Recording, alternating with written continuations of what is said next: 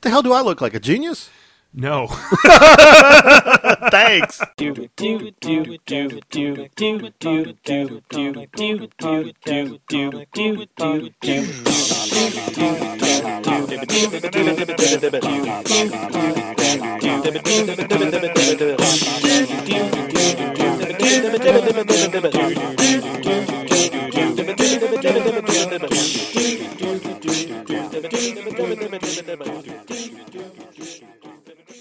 Hello and welcome to episode 134 of Comical Podcast. I'm your host Justin Corbett, and unfortunately Miguel could not be here today, so instead I have a very special guest sitting in for him.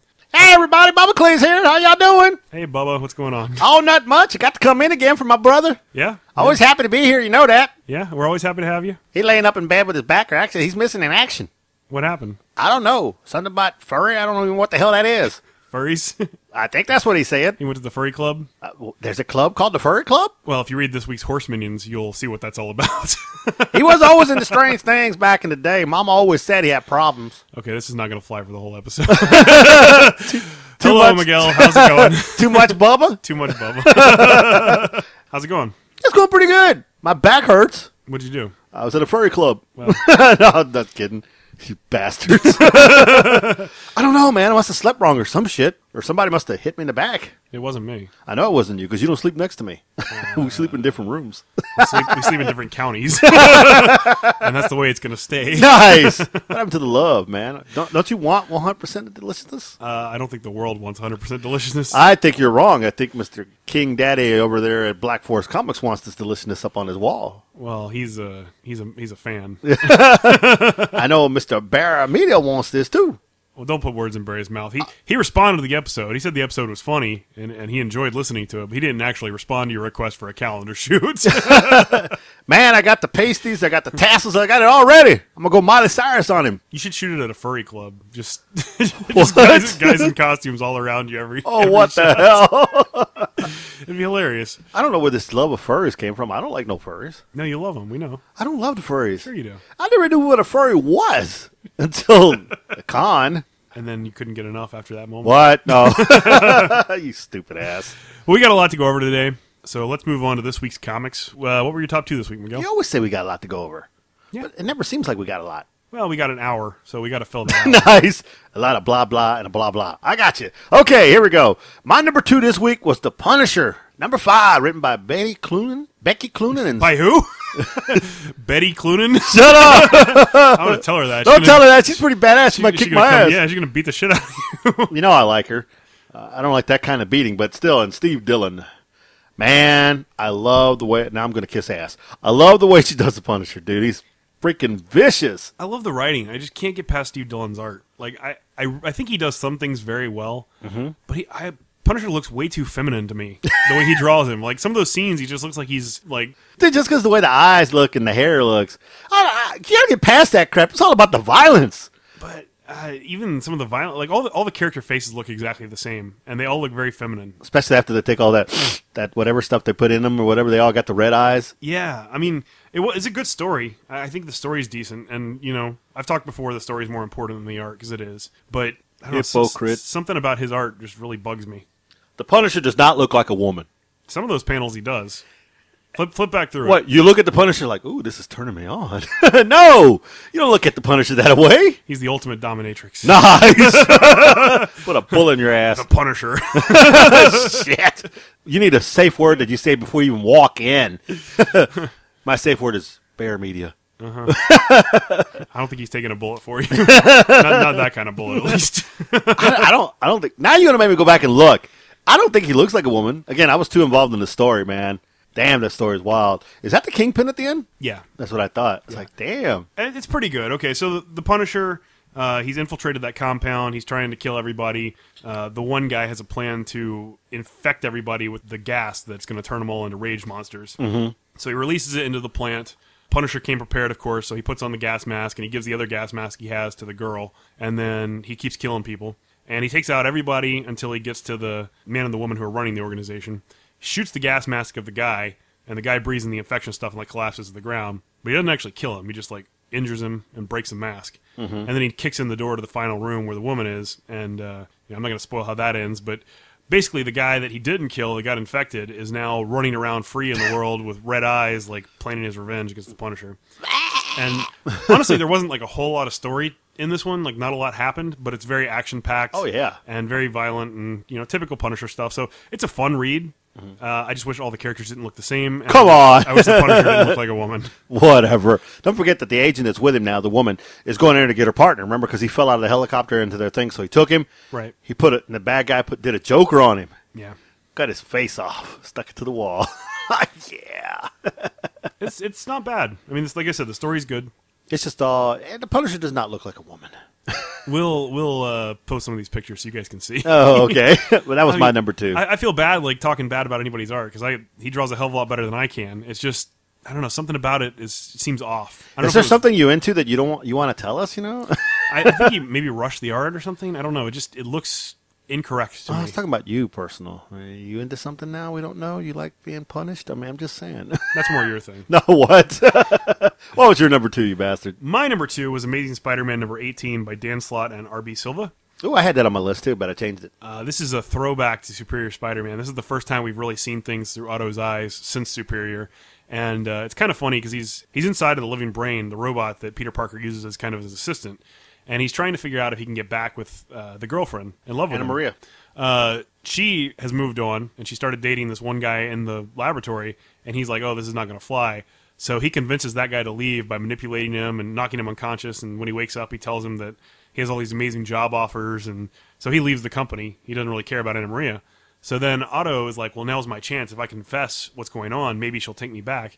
And he starts trying to ask her questions in a roundabout way. And she's like, "Oh no! I, now that I know who Otto was, I know he was Doctor Octopus, and he was like a fucked up, weird creep guy. There was no way in hell I'd ever go back to him." I know. And he's like, "What?" and then, of course, Peter Parker shows up, and uh, Otto is really annoyed because he wants to take over Peter's body again because he figures that's the only way he has any kind of a chance of getting back with her. And uh, Peter starts to realize something's going wrong with the living brain. He thinks he has some kind of malfunction, and Anna Maria's like, "Yeah, you got to take a look at him. There's something wrong with him, Doc." And so Otto starts trying to attack him, and of course, you know, Peter Parker is Spider Man, so he just beats the crap out of the robot, ends up ends up knocking him down, and Otto's like, "Well, I'm not going out without a fight," so he explodes and tries to take Peter down too. Uh, he escapes inside of one of his little Autobots. bots. Yeah, that's what it was. That's how I Not, got not it. in Autobot, not Transformer, but like Autobot there. Whatever. and he escapes. And uh, you know, it, it sets the groundwork for what's coming next with the Dead No More storyline. I think Mm-hmm. I'm really excited to see Otto come back. Well, you got to remember, he really lost it when Peter told him, well, you know, Otto re- realized that I was the superior Spider Man, so he let me take over. And that's when he tripped, and that's when he lies. It was really good. Uh, I enjoyed it a lot. It was nice to have that throwback to Superior, which was probably my favorite Spider-Man run ever. So I liked it a lot. I'm I'm anxious to see Doc back. I wonder, you know, if they're going to use that Jackal stuff and probably some Peter yeah, Parker I think stuff. And I think mix that's it the way together. it's going. Uh, Otto's going to seek out the Jackal now that he knows about the company that's building new bodies for people, and he's going to take some of his DNA and have the Jackal build him a new body and probably try to survive that way by implanting himself back into a cloned version of himself. Yeah, Uh. clone version of himself, or maybe a little clone version with Peter in it, Maybe little Peter in him. it could be. We could have Superior versus Amazing like in the real world. That would be awesome. That would be awesome because they neither one of them could hold back. Mm-hmm. Uh, I'd, I'd be really excited to see that. There's there's a, a promising future I think for Spider-Man. I'm I'm really excited for what's coming. Yeah, they're doing a great job. Dan Slott's doing a great job over there. Yeah. Okay. Well, uh, what was your number one? Demonic number two by Christopher Sabella. I don't know the other guy. I can never figure it out because it confuses me. Because unlike the other ones, they usually put the guy who writes it and then the guy who do, the woman, woman or girl who does the art. But with theirs, they do like pencils, colors, and what. So I can never figure out who the hell it is. So The artist is the penciler. well, I don't know It's that. Ni- Nico Walter. I don't know that crap. the hell do I look like a genius? No. Thanks. I'm just deliciousness. I'm not a genius. Okay. Uh, I'm not even sure you're that. oh, I'm all that, baby. But demonic number two, man. Dude is killing. Got his Wolverine claws on. The demon wants him to do more killing, wants him to love it. So he's just like, fuck it, we're going to do this the right way.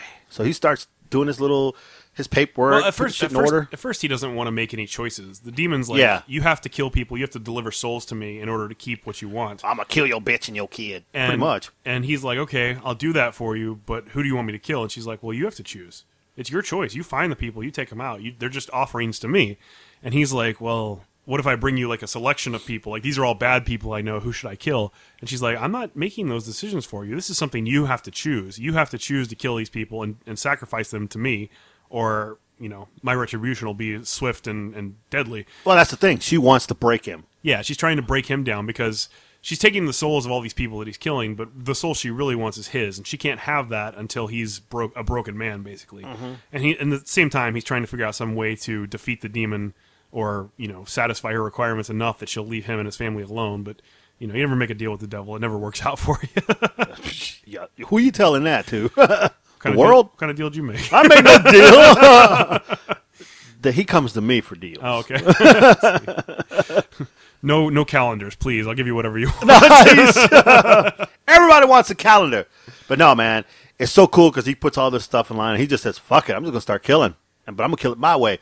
The messed up part is the detective that was in that has a fucking clue that it might be him. Yeah. A- And it actually might be something like a, on a demonic level, which is kind of creeping my ass out. I was like, how does this guy know shit like that? Was he, did he make a deal with the devil too back in the day? It's kind of make you wonder. Yeah, there's definitely something going on. Either way, it's really well written. You're going to find out he's an angel, dog. He's an angel. Well, he could be. He could be like you know doing the Lord's work or something. Nice. Uh, but yeah, it's a really fun read, really interesting. Um, one of the better demon related books I've read recently. Christopher Sabella is a great writer, so I really enjoyed this one as well. It was almost in my top three. I think the art could be better though. I'm not dogging the guy's art, but I just think it could be a little bit better. It'd be- It'd be easier to see. Well, it's supposed to be really dark. I I think it's just stylized for the type of story that it is, and I think it works really well. I think if they drew it more like the Punisher, we'd be able to see that. Everybody's a woman. nice. No, you know, just make it where the guy's claws and kind of. Sta- I mean, it's so jaggedy, whatever. You can't really tell where the where the costume stops in some parts.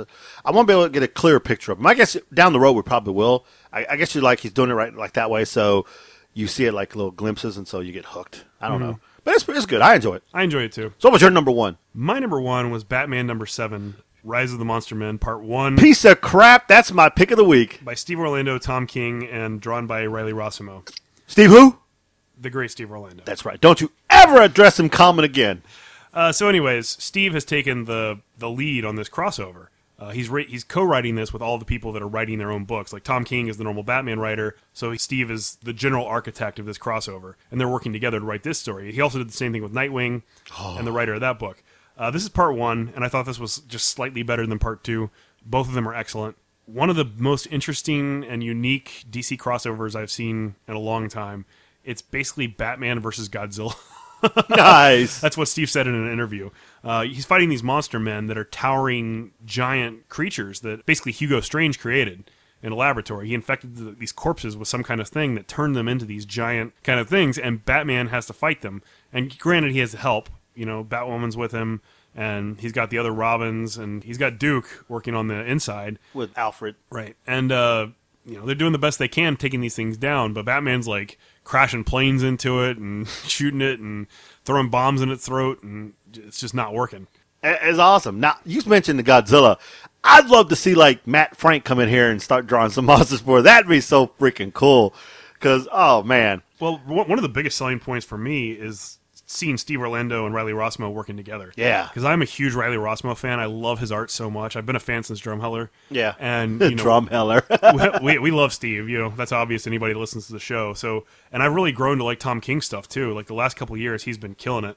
Uh, so this is just a great collaboration. A lot of people I really like their stuff, and I just can't say enough good things about this. I'm really excited to finish reading Rise of the Monster Men because it's it's been great. One thing I'll say is the guys who normally write Nightwing and write Bat, Batman and uh, Batwoman or whatever, they're fine. There's nothing wrong with the way they write stories. I, I want to point, point that out first. But when you bring in someone of a level of a Steve Orlando in there with his mind, how he thinks, as, as you know, Undertow and all that stuff he's done before in the past, it brings a certain feel, a different feel to the book. And that's what really made Batman stand out for me this week. Uh, you know, I love Batman hence by the tattoo on my leg. But this story is like, I don't know, man. This is just got me. I'm I'm hooked. I'm I- hooked, too. I've enjoyed reading the Nightwing. one. I was like, oh shit, part two. Damn. Yeah, you didn't even realize when you picked him up. You were just buying Batman and Nightwing. You right. always And I do. looked up. Wait a minute. This is this is Orlando. Yeah, And I was like, oh shit. yeah. so, kudos to Kudos? kudos. What's a- kudos. what's a kudos? That's what I got in my pants for you.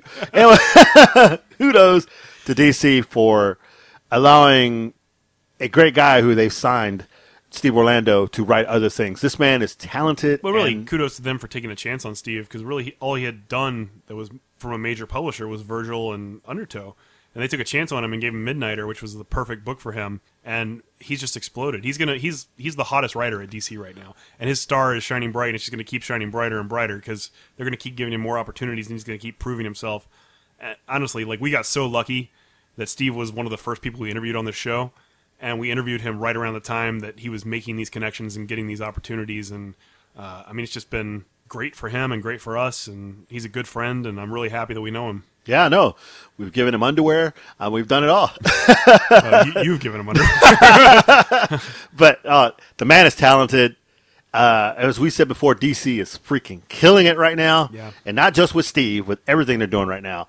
And I'm, I'm excited, man. they, I mean, honestly, there's this there's this feeling that I get now that I've, I know all these people and I've spent so much time getting to know all these people that there's like this clique of like the hot new young writers, and it's people like Steve, it's people like Tim Seeley, it's people like Frank Barberi, it's people like James Tinian the Fourth. Like they're all this tight knit group of writers that all came up together, and now they're all signing exclusive deals with DC.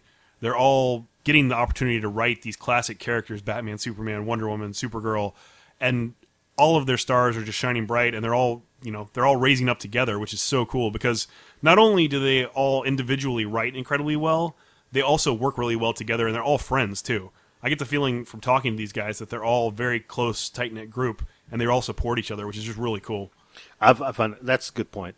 Another thing I want to point about that is it's really cool that we have gotten a chance to meet these people and we've talked to them and we've interviewed them, and they actually treat us like friends, which is really cool. That's that's the, the other thing. There's nothing that feels better when you buy a book and you look at the book and you look at the name. It's like, hey, I know this guy and he's Yeah. really cool with me and we're friends and we're buddies and I'm reading his work and I'm helping him.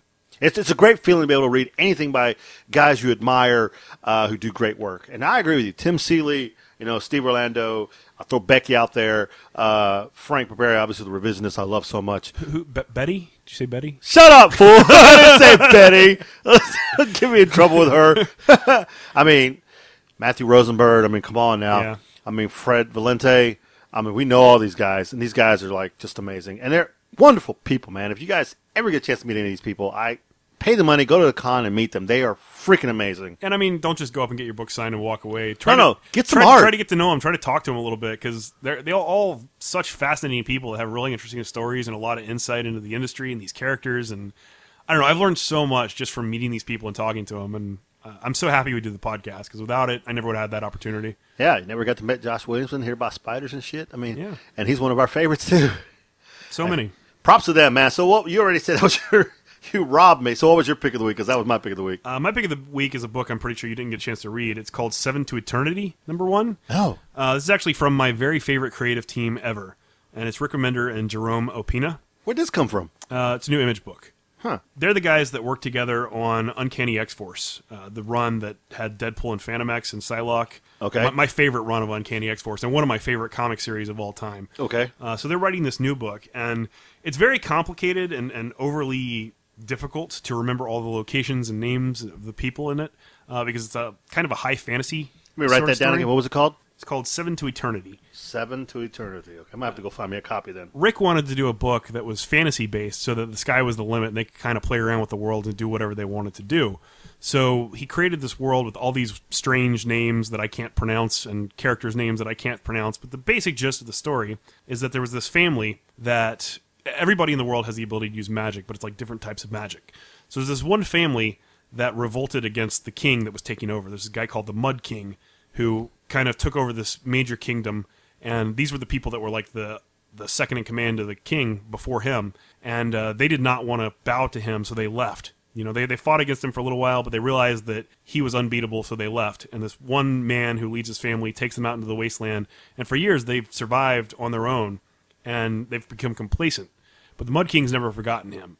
He's gotten everybody else in the kingdom to bow to him, to accept his ways. There's still like a tiny rebellion trying to fight against him, but it's kind of like the Empire versus the rebellion. I mean, they're getting crushed.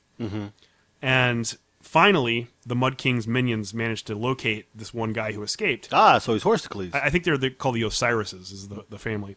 Uh, so the demons or whatever find them. The sky cracks open. One of the Mud King's minions, who's almost like the Nevermind in uh, in Birthright. It's like this big monstrous looking thing. The sky cracks open and there's this huge monster, and he basically holds the father down and like pushes him into the mud until nothing's sticking out except for his arm, and he dies.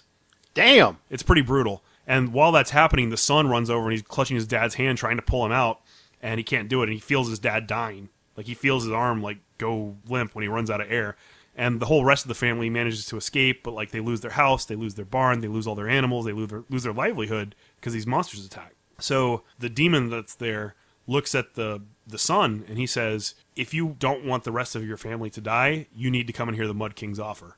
because the whole thing is that the Mud King he can tell you something, and whatever he tells you can manipulate you into becoming subservient to him. Okay. And this Osiris family was the most powerful magic using family in the in the land, so he really wants their support. And the dad was like, never listen to the Mud King's offer, never have anything to do with him, always get away from him, fight his people if you can, but never listen to what he has to say. And the son is like, I don't, I, I can't protect you. Dad couldn't protect us, and he was the strongest of all of us. Like, I have to go and, and listen to this guy. There's nothing else I can do. And the mom is like, You can't do that. Like, your dad built his whole life around not doing that. You're disgracing him. And he's like, Don't worry about it, mom. I'm doing, I'm going to do what I have to do to protect you guys. So he rides off to the town by himself. And the whole time he's plotting out a way to kill the Mud King. So he's planning on, you know, betraying him and trying to attack him when he gets in there. Uh, but then at the same time, he's also considering, well, maybe I should just listen to him. Maybe that is the easier way because there's no guarantee he's going to succeed, right? Right. Uh, so he gets there, and there's the battle going on between the, the small rebellion and uh, the Mud King's forces. And the rebellion's like, "Traitor, your your family's weak. They ran away. I can't believe you didn't stay and help us. We could have won this fight if you had stayed." And he's just ignoring them, and the demons are ignoring him because they know what he's there for. They they know he's there to hear the Mud King's offer.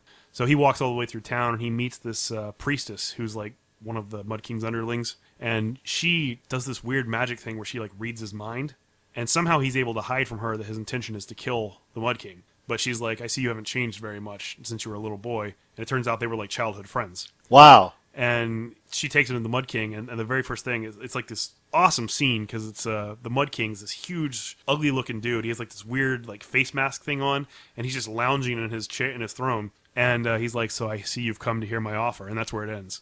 It's very beautiful, first of all, because Jerome Opina's art is just perfectly suited for this. Did you say penis? Opina. What? Jerome Opina. OP now? No, why are you adding an extra Jerome Opina? He's fantastic. He's he's a beautiful artist. It's so good, uh, and it re- really complements Rick Remender's writing. Like I think aside from Rick and Matteo Scalera, this is probably my second favorite collaboration they do. And the team wrote one of my favorite series of all time. So uh, I'm really really digging this series, and I highly recommend anybody go and pick it up if you can. I I think that this could potentially be like the next big thing. All right. When I'm done here, I'll call my comic book shop, see if they got it, put it in my box. Yeah, it's it's really really good. It sounds interesting. You said beautiful art, huh? So it'll captivate me and like suck me in. I believe it will. Nice. Okay. So when you were thinking of the Mud King and his minions, were you thinking of me? No, What? no. Don't you listen to my? He didn't offer? say this deliciousness. So I- Nice! I, didn't make that connection.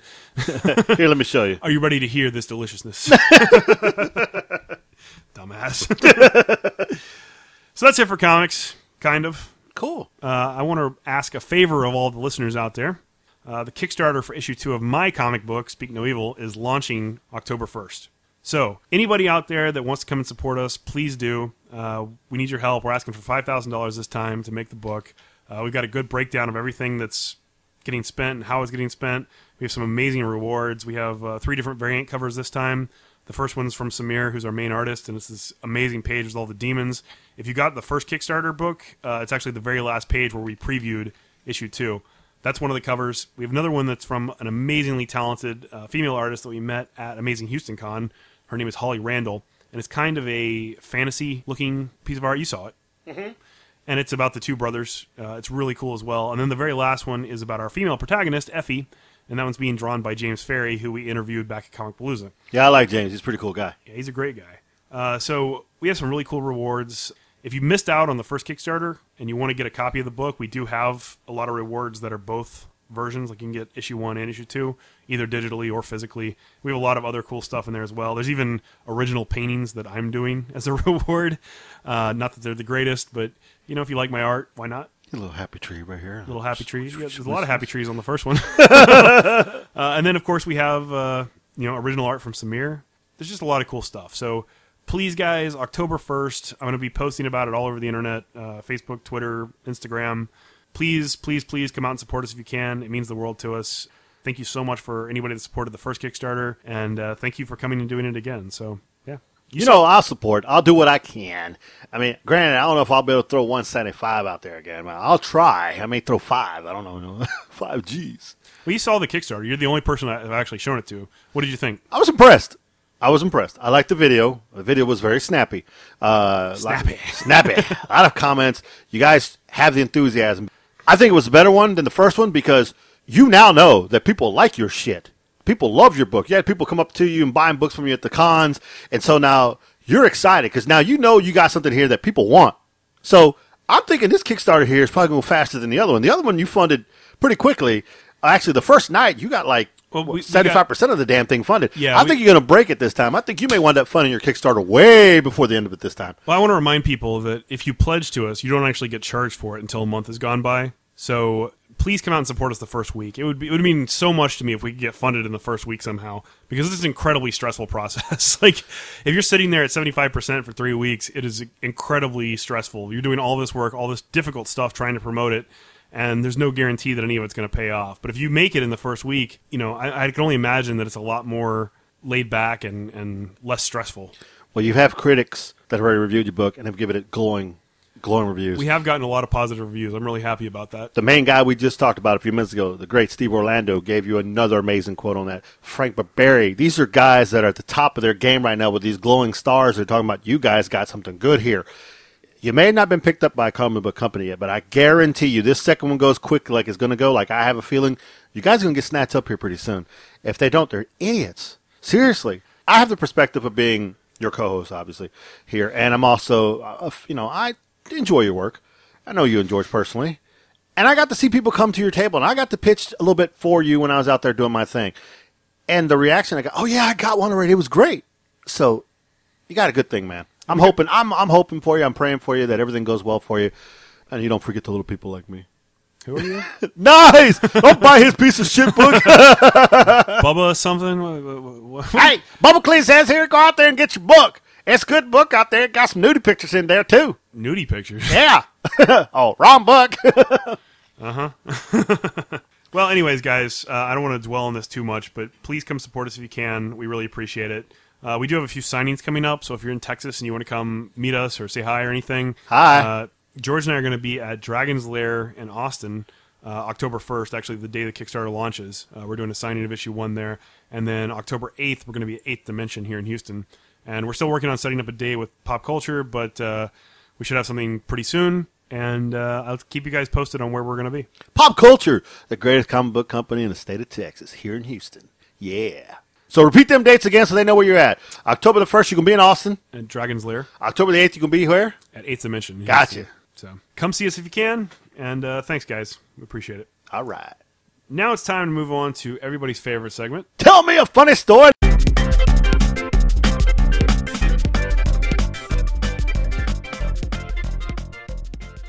It's your turn. So, for those of you who haven't been following our social media, you may not know that a new game came out on the iPhone. It's called He Man Tappers of Eternity. oh, yeah. you know, Miguel and I are giant He-Man fans. We have been for a long time.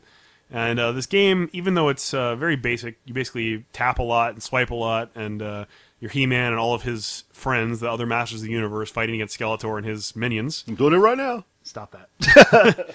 uh, it's it's a lot of fun and it's very addictive. Um, for a long time, I was actually in the top 50 ranked players in the U.S. I, I've kind of fallen off the last week because I haven't been playing as much, but Addict. uh, I was I was having a lot of fun with it. But anyways, the night it came out, I was laying in bed, and uh, Heather was laying beside me, and she was kind of like on her side, facing away from me, playing on her iPhone. And I had the game, and I started playing it, and I was tapping. And it's not like you tap real slow; you have to like tap hard or swipe really hard. Uh-huh. So the bed's shaking, the whole bed's shaking, and she goes, "What the fuck are you doing back there?" and I, I covered myself up and I go nothing. And she goes, "No, what are you doing?" And I kept going, and the whole bed's shaking. And she's like, "What?" are-" And she starts trying to pull the cover off me, and I'm not letting it go. And she's like, "What are you doing?" And I go, "I'm just playing He-Man."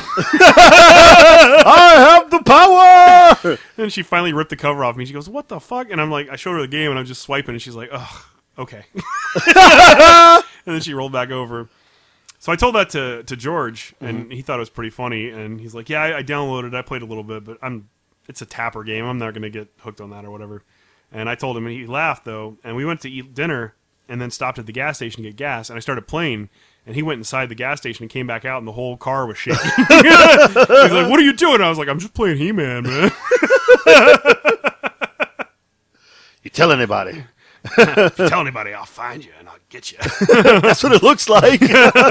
I can't help it. I mean, you, you got to move your arm real fast and swipe, you know. And you know everything shakes when you're doing that. So I don't shake like that. yeah, you do. I ain't jelly. I don't shake like that. Well, you know, momentum of your arm is enough to move like the entire car or shake the bed. Like it happens. So. What are you doing back there? what are you doing back there? I'm just playing with He-Man. That's what you call it? Anyways, I thought it was a funny moment. that worth is mentioning. funny. Yeah. if you haven't checked out the game uh, and and you enjoy mindless tapping games, I, I recommend it. It's fun. That, that story would have been a lot funnier if you sleep in the buff. I do not. I do. Good job. Gotta let him breathe, bruh. Gotta let him breathe. Don't look at me like that. So that's my funny story. That's pretty good. Yeah, it's short but sweet. Mm-hmm. Let's move on to this week's comics, movie, and TV news. Give me some movies. You want to talk movies first? Yeah. All right, we got to see the very first clips from Ghost in the Shell this week. Uh, and they're weird little 10 second clips of Scarlett Johansson and uh, various people from the Ghost in the Shell universe. It's super futuristic. It, it kind of looks like Illuminati stuff's going on. I'm not sure how true to the original movie they're going to stick or the original manga. Um, it's not bad, but I'm not excited for it. I don't even know what it is. Oh, you, never, you never saw the original Ghost in the Shell? No. Oh, okay. You need to watch it. I'm not a big anime guy. I know, but it's one of those classics. It's like Akira. It's like one of the ones that everybody's seen, everybody knows. This is the one they were all up in arms about Scarlett Johansson playing the main character because she wasn't like 'cause- Asian. Yeah, I think it's fine. I'm not worried about that, but it just doesn't seem exciting to me. You know, honestly, like the the original movie, even though it is a classic, it's not my favorite. I I just think it's kind of okay. Uh, I liked the series though, uh, Ghost in the Shell uh, second, whatever. That was actually fun. Uh, I enjoyed that one a lot more than the original movie. But you know, it is what it is Yeah. uh, check out the clips. You know, if you're a big Ghost in the Shell fan, at least there's something you can look at now. Uh, I just don't know if you're going to love it because I don't. I'll just have to wait and see. I don't think I'm going to see it at the theater. Okay. Uh, let's see. Disney made an announcement that they're going to continue releasing Star Wars films beyond 2021. Uh, they had only planned on doing up until 2021, as as far as anybody knew. But they had a big meeting and they figured out they have a lot more story to tell. So, you know, we don't know the titles or the release dates or anything like that. But It's not about the story. It's about the money. I think that's obvious to anybody.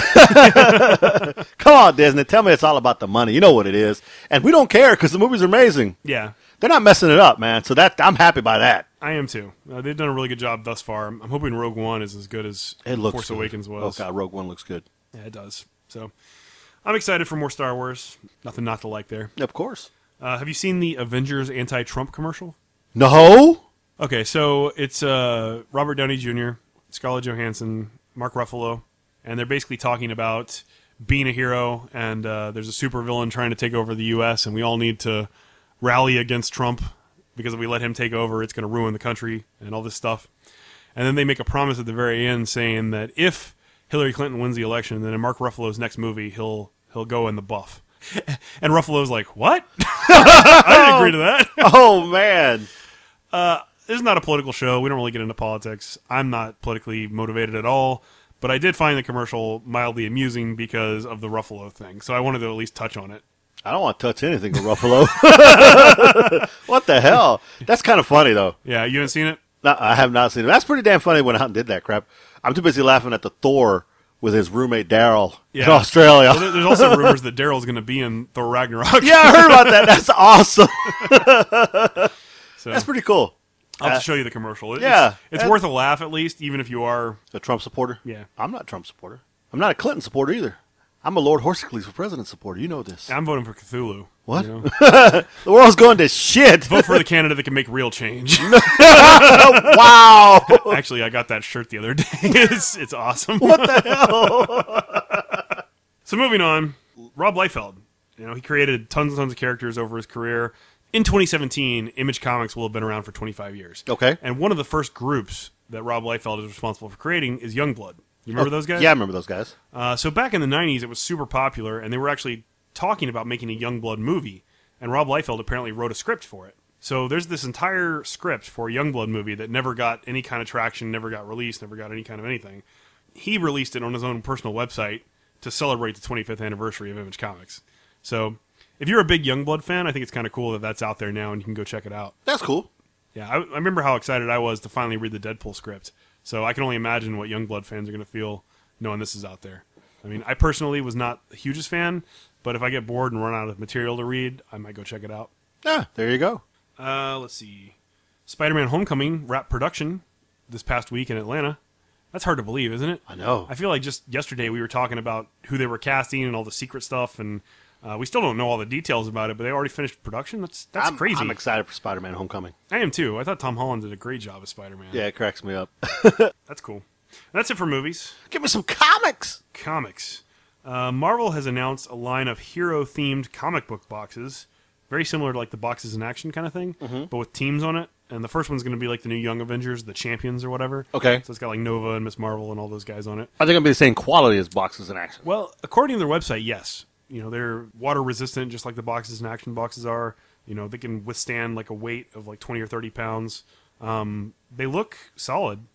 They're $5 each, and they'll be available in comic shops everywhere. Wow, So- so the cheaper. I, I think they're trying to undercut boxes in action a little bit. Like they saw the model those guys were doing, and they're trying to like usurp it, which kind of sucks because I like the boxes in action guys a lot. Yeah. and they have a great product, um, and they have a lot more diversity in, in what boxes are available to. I mean, you can get just about anything from those guys. Yeah, I can see a few here in your your room.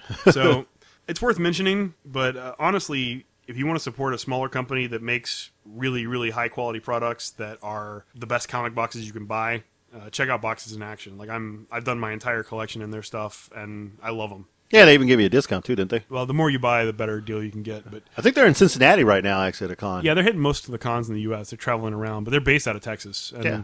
the owners are great people. So, uh, highly recommend checking them out. They're not our sponsor or anything. I'm just they're friends of ours. They're friends, yeah. So check them out. Uh, moving on, Marvel is doing a rare one for one thousand variant for the new Venom series that starts in November. Okay, They almost never do anything that high, and those books tend to be worth a lot as, as time goes by. But they haven't announced who's doing it yet. But with that level, you can only assume it's going to be like a really big name artist. Sam De La Rosa. I'm kind of excited for the new Venom. Have you heard anything about him? No, this is the first I'm hearing of It's, it. it's a new Venom. It's not uh, Eddie Brock. It's not Flash Thompson. It's somebody completely new with the Venom symbiote, and it doesn't look like Flash Thompson. It looks like Eddie Brock Venom. It- It's you know tongue hanging out, big massive jaws, like back when Venom was ruthless. When De La Rosa was drawing him, Yeah. So uh, I, don't- I don't know who's taking over the body. They haven't they haven't said that yet, but I'm excited to see. I'm, I'm definitely going to be picking this series up. cool. Yeah, that looks freaking. I'm, I'm excited now. Yeah. DC has announced the eight winners of the Writers Workshop class. You remember they had that big contest where people could submit portfolios of their writing work. You had to get endorsed by a writer who was currently working in the industry. Uh, it was very rigorous. They had like over a thousand entries, and they picked it down all the way to 8 So they announced the eight winners. The list is Al Goingback, Erica Harrell, and Desiree Proctor, Al Letson, David Arampo, Aaron Gillespie, Ryan Lindsay, and Tony Patrick. Uh, the only one of those that I actually know at all is Ryan Lindsay Aaron Gillespie sounds familiar. we, we may know him from Twitter or, Yeah. Uh-huh. or Facebook or something. uh but congratulations to those guys 'cause that's a Yeah. huge accomplishment. Yeah, congrats. Uh, I hope one day I can be counted among that number or something. I mean, maybe it's not impossible. Keep working on my books and see what happens. But uh, that would be awesome. I didn't even apply this year because the the deadline was too quick. so you write a story and somebody, one of the DC guys, backs you. Uh, you have to get endorsed by somebody that's already out there. You had to write. Uh, you had to send in writing samples. Uh, I think it was like three different writing samples, and one of them had to be about DC characters. And then you had to send in some of your finished work. There, there was a lot of requirements for it. It was very hard. It was very very competitive class to get into. Hmm. So, and it's being taught by um, Scott Snyder and, and a bunch of other people. Oh, shit. So I mean, it's it's a workshop to basically turn you into the next next generation of DC writers. That's cool as hell. So uh, these eight people will have jobs probably when they when they finish this thing, Wow. which is pretty cool. So, I get backed by the great Steve one. well, he's got to really like your work, you know. And the current writers can only endorse one person, so they can't do like multiple endorsements with their friends. They had to be very selective in who they chose because they had to let, write a letter of recommendation. It's me, man. It's me. Yeah, but what have you written? The life story of Horstocles. no, you didn't. I tried to get you to write that. you didn't do it. it's written. It's hidden right now. oh, okay, yeah, It's a written manuscript. It's bro- uh, for uh, film. okay. Miramax is releasing it. And, uh, Uh-huh, keep talking. um, you will like this. Lock and Key is returning in December from IDW. There's a new miniseries called Small World. Wow. Same team. Uh, so that's coming in December, and uh, there's I think six or seven different variant covers, but it's pretty cool. Lock and key, baby. I know that's one of your favorites. Oh yeah, Joe Hill, man, Stephen King's son. Uh, Marvel's also doing a 50 plus Avenger variant month in December, where each state is going to be assigned an Avenger. Who's Texas guy? We, we don't know yet. We don't know who anybody's is yet. Uh, I'm hoping that we get somebody good though. I hope they're not like Texas tornado counts, right? What the? F- no, They could do a lot better. than Captain that. America, man. No, I'm pretty sure Captain America is going to get like New York because he's from Brooklyn, That's true. and I'm sure Iron Man's going to get California. Sam Wilson? Sam, Sam's from like Ohio or something, isn't he? Uh, Mm-hmm. I don't know. he's from the north somewhere. Uh, I Black mean, Widow? Scar- was Scarlet Spider ever technically an Avenger? I don't think he was. It No. would make sense to give us Scarlet Spider, but Yeah. I, I don't think that's going to happen. I don't know who they're going to give Texas. I'm, re- I'm really interested to see. Actually, I was thinking about that the other day, and I couldn't figure out who they were going to give us. The Black Panther, no, he's he's not from Texas. That's for sure. the Scarlet Witch. no, no. I think I think all the main Avengers people are going to be like you know the Northeast. Well, look here, damn it. Texas is Texas, so we deserve something. We're gonna wind up with Ant Man. No, I don't, I don't think we're I don't think we're going to get Ant Man either. I don't think we're going to get anybody major. I think we're going to get like some tier two or tier. What three the Avenger. hell? Texas is not a tier two state. Damn it. We're gonna get Big Bertha or some shit. Oh, Shit. Bunch of fatties down here in Texas. Wow. That's messed up, man. you know, it is what it is. Oh my goodness. or Squirrel Girl. You know, that's possible too. Hell no. No, no, no, no, no, no, no, no. I just wanted to see your reaction. I don't think we'd get Squirrel Girl. We're not. We're not that cool. Uh, what? Oh, they're also doing uh, Puerto Rico again and Canada. So I'm pretty sure Canada's just gonna get Wolverine. Right? Probably. Makes sense. yeah. It's weird No, they're that- not. They're gonna get somebody from Alpha Flight. Alpha Fight's not Avengers. Oh, that's right. Damn. Puck. No. Wolverine's the the big Yeah, thing in yeah, Avengers. yeah, yeah. It's gonna be Wolverine. I'm pretty sure. Could be Deadpool. It could be, but he's well, he's an Avenger now. So yeah, Uh-huh. it could be Deadpool. It'd probably be the most sought after one. Yeah. Yeah, We shall see. When does this kickoff?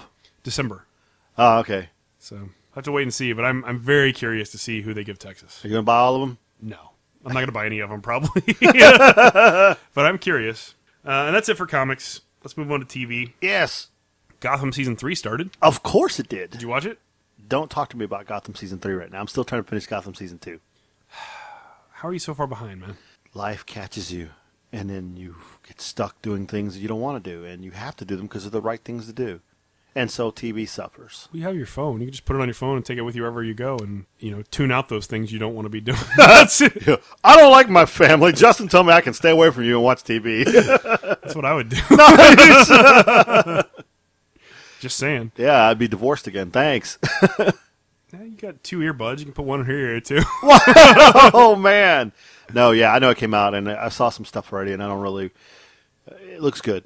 yeah, the Court of the Owls makes an appearance. Which is kinda cool. Ah, I'm gonna mute myself. uh, you know, the Talon, the very first Talon shows up, but he's very like guy in a suit wearing a mask kind of Talon. It's more like James Bondish with Nice. a mask on or something.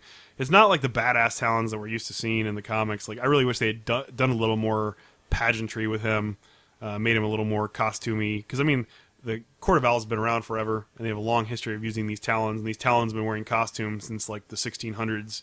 So it's a little weird to just have like a hitman in a suit with a mask as a Talon versus some suited guy. You know, I think it takes some of the oomph out of it, don't you? yeah, I think so too. I would have loved to see the full dress talent. Hell, I'd love to see the episode period, but I'm not gonna watch it till I finish season two. You'll, you'll get there. I will get there. Um, Matt Hawkins, we know him. He's the the owner of Top Cow.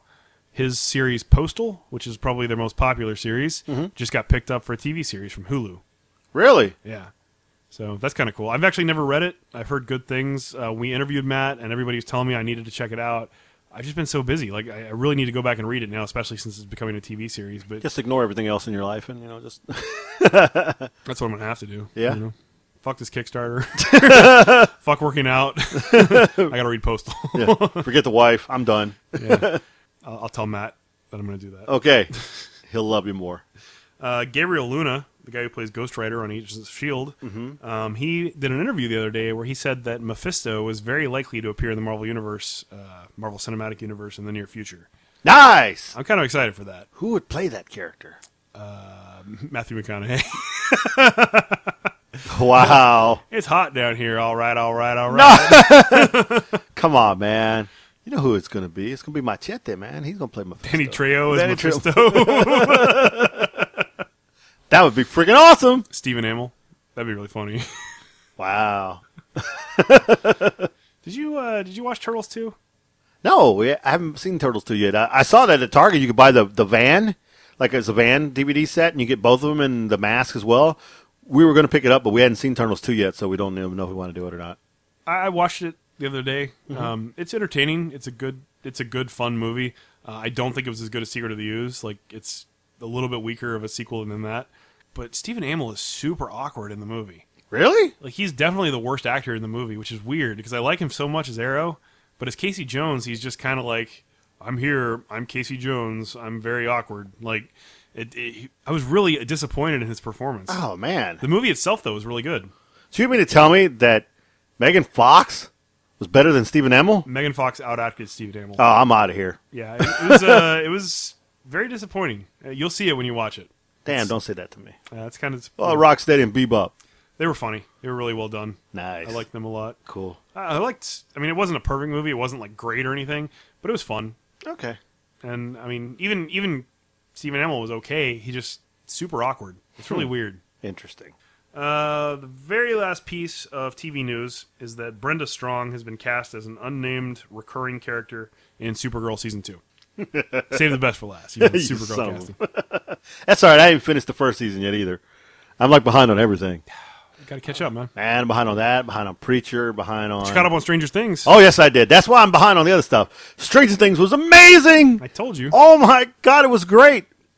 Such an '80s show. so, dun, dun, dun, dun, dun, dun. so if you haven't seen it, you need to go see it. Uh, but yeah, I'm going to catch up on Supergirl, Preacher, Gotham, uh, and a few other things because you know everything's already kicked in here. Uh, Chicago PD started, Chicago Med started, so I got got to get caught up before the rest of the CW stuff kicks in. If they called her New York Supergirl, would you watch her? You like TV shows with the names of cities in the title. Nice. I watch Supergirl because you know I like the actress. Period. But I just got behind. You know, stuff happens. Ain't that the truth? Yeah, tell them about it. I got to work out. I got to work on this damn Kickstarter. I mean, oh, that's not me. That's it for news. cool. Uh, Chris Ryder and I are talking about doing the Horse Minions comic as a Kickstarter. Chris And, Ryder. uh, We're open to suggestions for ideas about rewards that people would want to see. I don't want to just come up with stuff. I, mean, I, don't have, so- I have some stuff that I'm working on already. Uh, one of the things that George and I actually talked about doing was a Horse Minions like mockumentary where we hire a camera to follow Hortocles around on his daily life and like kind of reenact some of the things that occurred in the earlier issues of Horse Minions, like uh, dealing with the mailman and the horse tickles mail that showed up, and uh, you know Miguel's fear of spiders. Horse like a spider crawls under the bed and Hortocles fl- flips out and has the minions tear the whole house apart, and he can't like go to sleep until he finds that spider and kills it. And uh, you know we, we want to reenact some of that kind of stuff. I think it'd be a lot of fun. But we're looking for ideas for possible rewards. Uh, this is probably not going to happen for another six to eight months before we really start working on it. But uh, I just want to be prepared. So if you have any ideas or anything you'd like to see as rewards for horse minions, I got it. I got it. nude selfies, No. cal- calendar. The calendar, man. I said things people want.